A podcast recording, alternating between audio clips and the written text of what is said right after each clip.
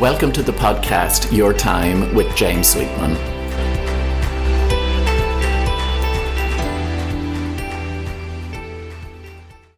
Hello, and welcome to this week's episode of Your Time with James Sweetman. Thank you for tuning in. 20 years ago this month, so back at the beginning of August 2000, I resigned from my secure salaried role as a customer services manager in a large insurance company. I wasn't stepping into another job, I was leaping into the unknown, uh, didn't know what I was going to do next felt very scared, but knew it was the right decision for me at the time. Now, over the last few years, when I'm working with groups or after I speak at conferences, one of the first questions that I'm asked, I'm asked it frequently, is James, how come you ended up doing what you're doing, or how come you have the career that you have? Um, and I've asked that question so much that actually an abridged version of the answer to it appears on the biography section or the About James section of my website, jamessweetman.com. Um, but this week's episode, and I might even bring it into next week as well, I'm going to go back to what prompted me to make that leap of faith, as it were, because I know for so many people, particularly now as we maybe emerge from the COVID 19 lockdown, that we're looking to make changes. And when I think back to August 2000 for me, that wasn't just a change, that was like a big paradigm shift. You know, it was, uh, I was looking for a new way of engaging with the world. It was far bigger than just a career change. And I didn't have the language or insight back then that I have now. I can see the patterns now looking back, all right, but back then it was just I, I needed to make some change. Um, and of course, so many people, you know, dream of stepping out of the rat race, and perhaps sharing my story um, this week will, you know, encourage people to maybe take some small baby steps themselves, or at minimum, I can give some of the lessons that I've learned along the way that you might find helpful or useful. So, in this week's episode, I'm going to be taking you through the, the early part of my career on the journey that led to what it is I do now. What do you want from your career? It's so surprising how few of us ever ask ourselves that question. I know in the past I certainly never asked it uh, because I didn't know it. You know, I don't remember consciously asking myself questions such as what do I want from my work or what do I want my career to be like. When I left school back in 1988, so I'm aging myself now, the only thing I really knew was that I didn't want to be a farmer. I'd spent many summers working with my dad on our farm, and I knew that a farmer's life was not for me. I did appreciate, you know, the work ethic and the early starts, things that I think I've retained, but working outdoors was not for me. Um, and of course, sometimes knowing what it is you don't want is a great start. Um, but what did I want? Probably back then, my answer would have been something like, well, to work in an office um, Ireland in the 1980s was not an easy place to find work. So back then, I can still remember it. I used the golden pages, again, something else that dates me. Um, and having dispatched, I don't know, about 30 unsolicited, unsolicited letters of application to various different companies and financial firms.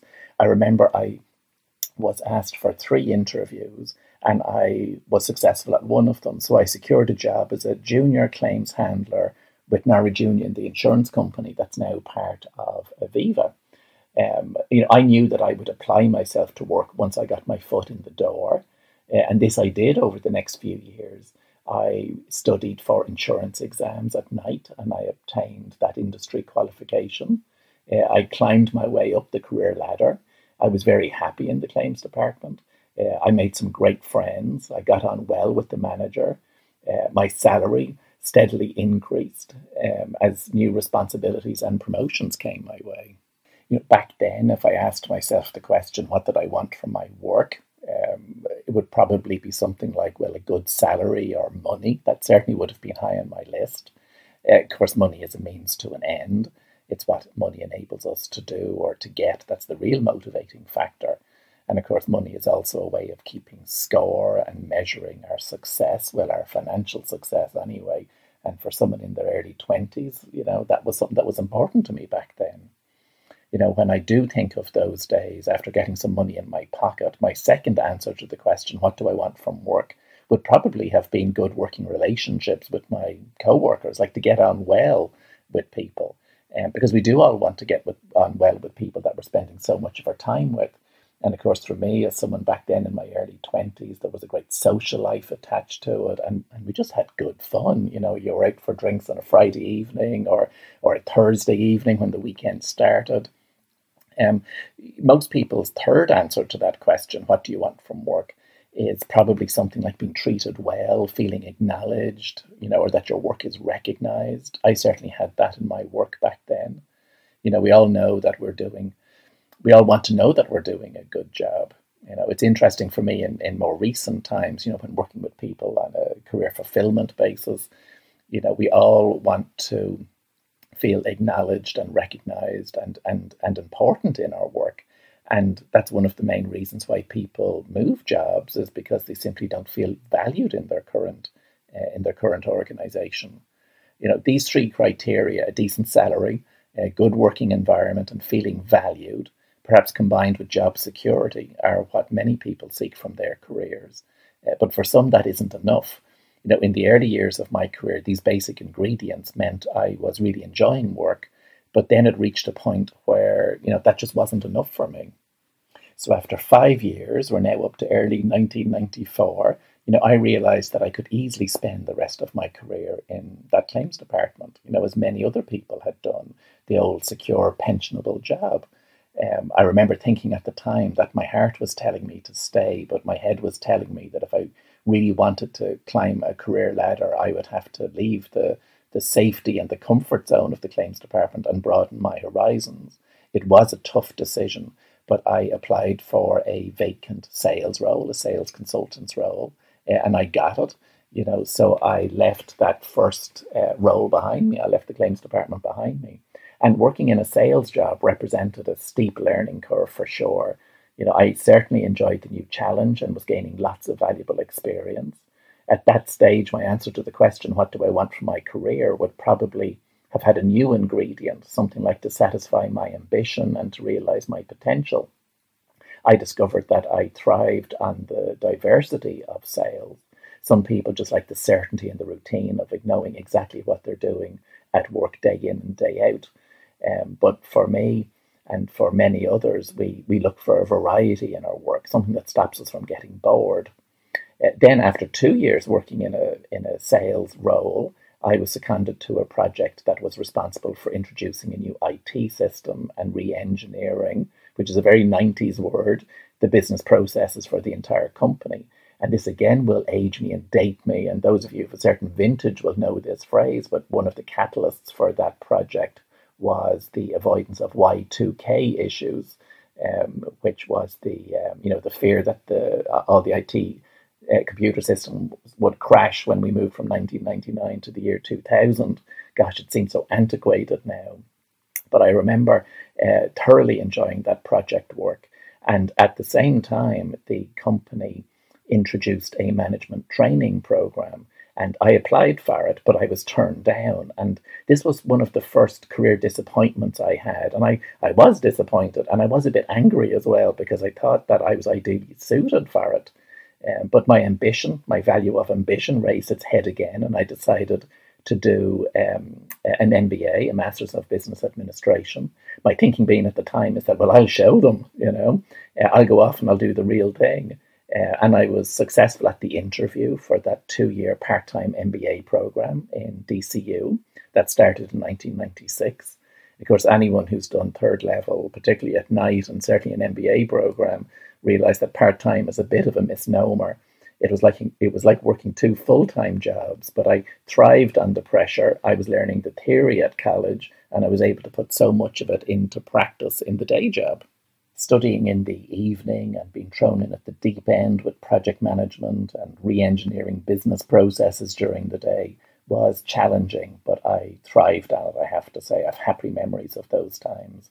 I realized back then that, you know, I really enjoyed learning. And for many years of working on my own personal development, I now know that learning is a core value for me and that I'm happiest when I'm learning a sense of challenge and the ability to continue to learn, develop, and grow is another key factor that most people seek from a rewarding career.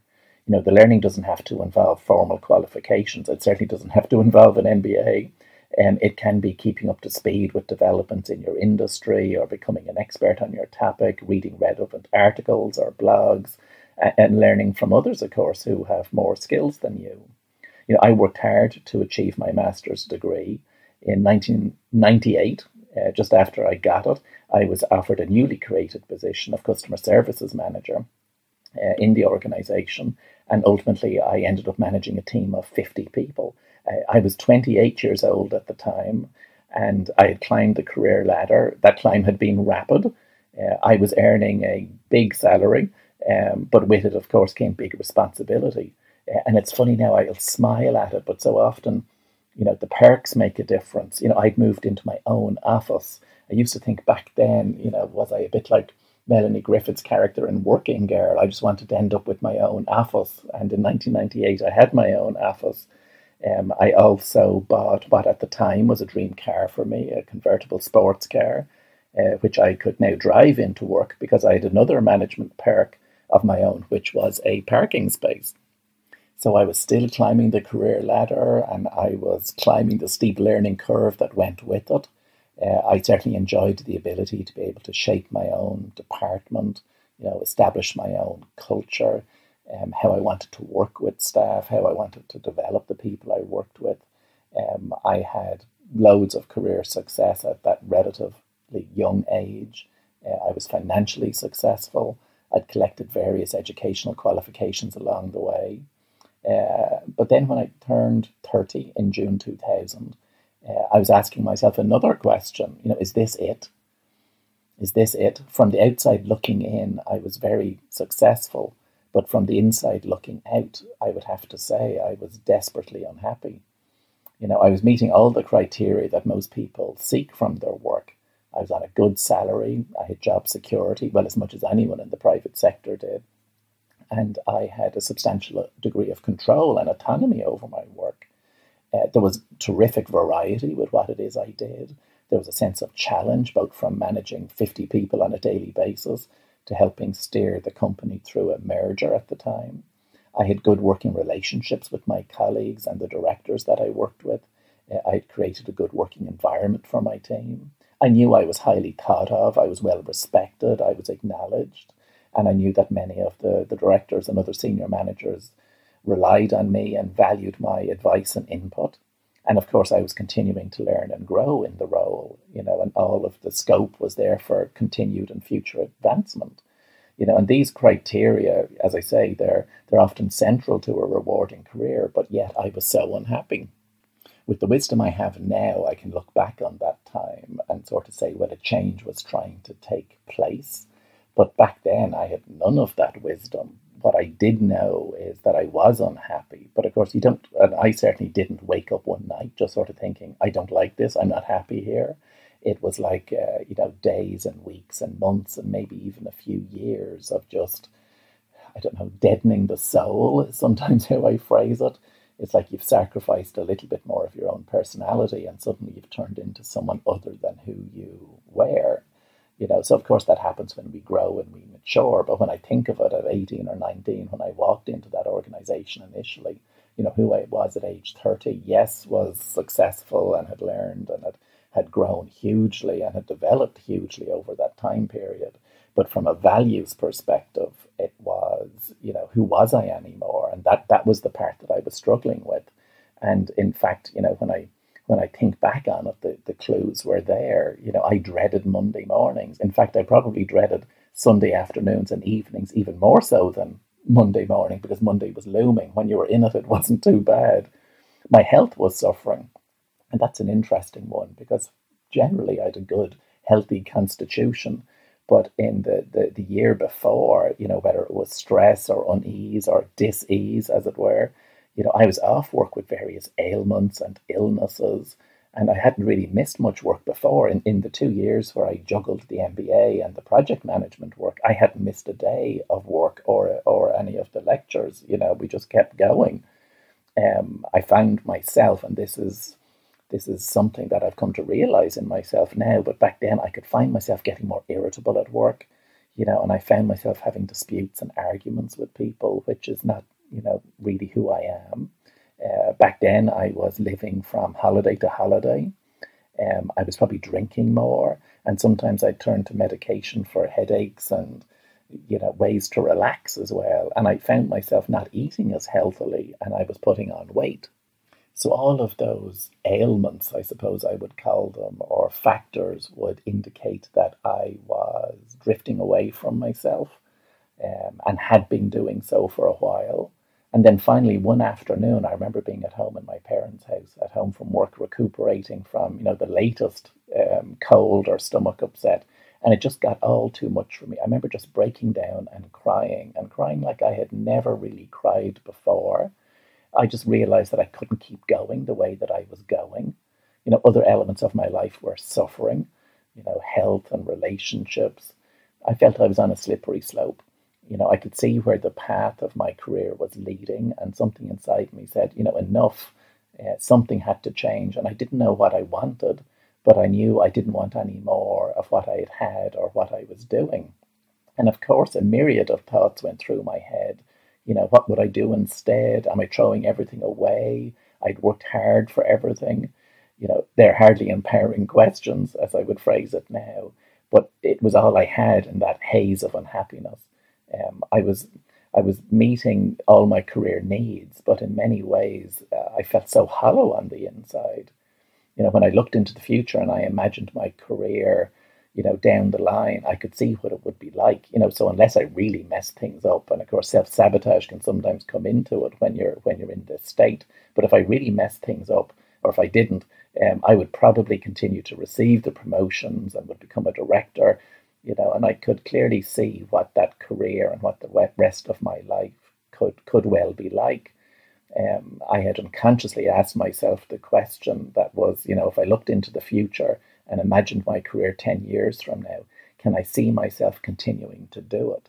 And back then, at some deep soul level, my answer to that was no. So I made the decision that life was too short. You know, I was fortunate that I'd been on a good salary and I had savings that I had accrued, which meant that I could afford not to work for a while, which was such a blessing. Um, those close to me could see how down I was, and they were very supportive, which again makes such a such a massive difference.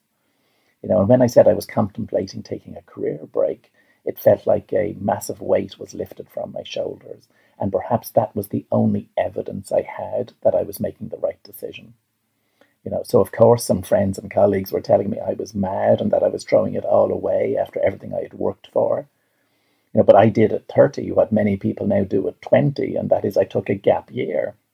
I spent a year traveling around the world, reassessing my life, seeking a new direction, seeking new motivation. I had some fun, which was something that was sorely missing from my life, and I was still young. You know, my 20s had, all, had been all about work and study, and I needed a break the sort of break that a two week holiday can not give you. So by the age of 30, I'd been working really all my adult life from summers on the farm with my dad to straight into work after school. Um, and now I had found myself spending some of my hard earned cash. My rainy day had arrived and I was enjoying myself. You know, I had sacrificed my allocation of fun for work and study over the previous 10, 12 years and now I was getting it back. It wasn't a balanced approach, but it sure felt good. The next question I began to ponder when I was taking this time out was, James, what do you want to be when you grow up? You know the way you're asked that question as a kid? And I sort of felt now, by the age of 30, I'm sort of grown up, but I wanted to re explore that question. And that's something that I will continue. This will continue. This story will continue in next week's podcast where I'll share the, the next stage of my career evolution with you. But if the you know, if the sentiment of this week's episode has resonated with you, uh, I'm delighted. Um, I'm, how would I say it? I'm pushing my own comfort zone in sharing this story in this way because it is something that I remember at the time initially was very challenging for me. And it took me a long time to sort of figure out the pieces that were being moved around at the time. Um, but perhaps you'll find my story encouraging or, if not, interesting. So, if you have found yourself or you find yourself at what feels like a crossroad, uh, let me close this week's episode by offering you, you a, a few questions to reflect upon. Uh, what have you tolerated for too long? You know, when I think back on that time, there were many things that I tolerated for too long. Sometimes we just need to be a little bit clearer as to where we've overextended ourselves or we feel like we're bending over backwards, uh, where we have maybe compromised too much. And that question, what have you tolerated for too long, really focuses our attention. What are the clues that will let you know how, how, how happy or unhappy you are at work? And what would be the evidence of your level of happiness? Uh, when will the discomfort get bad enough for you to do something about it?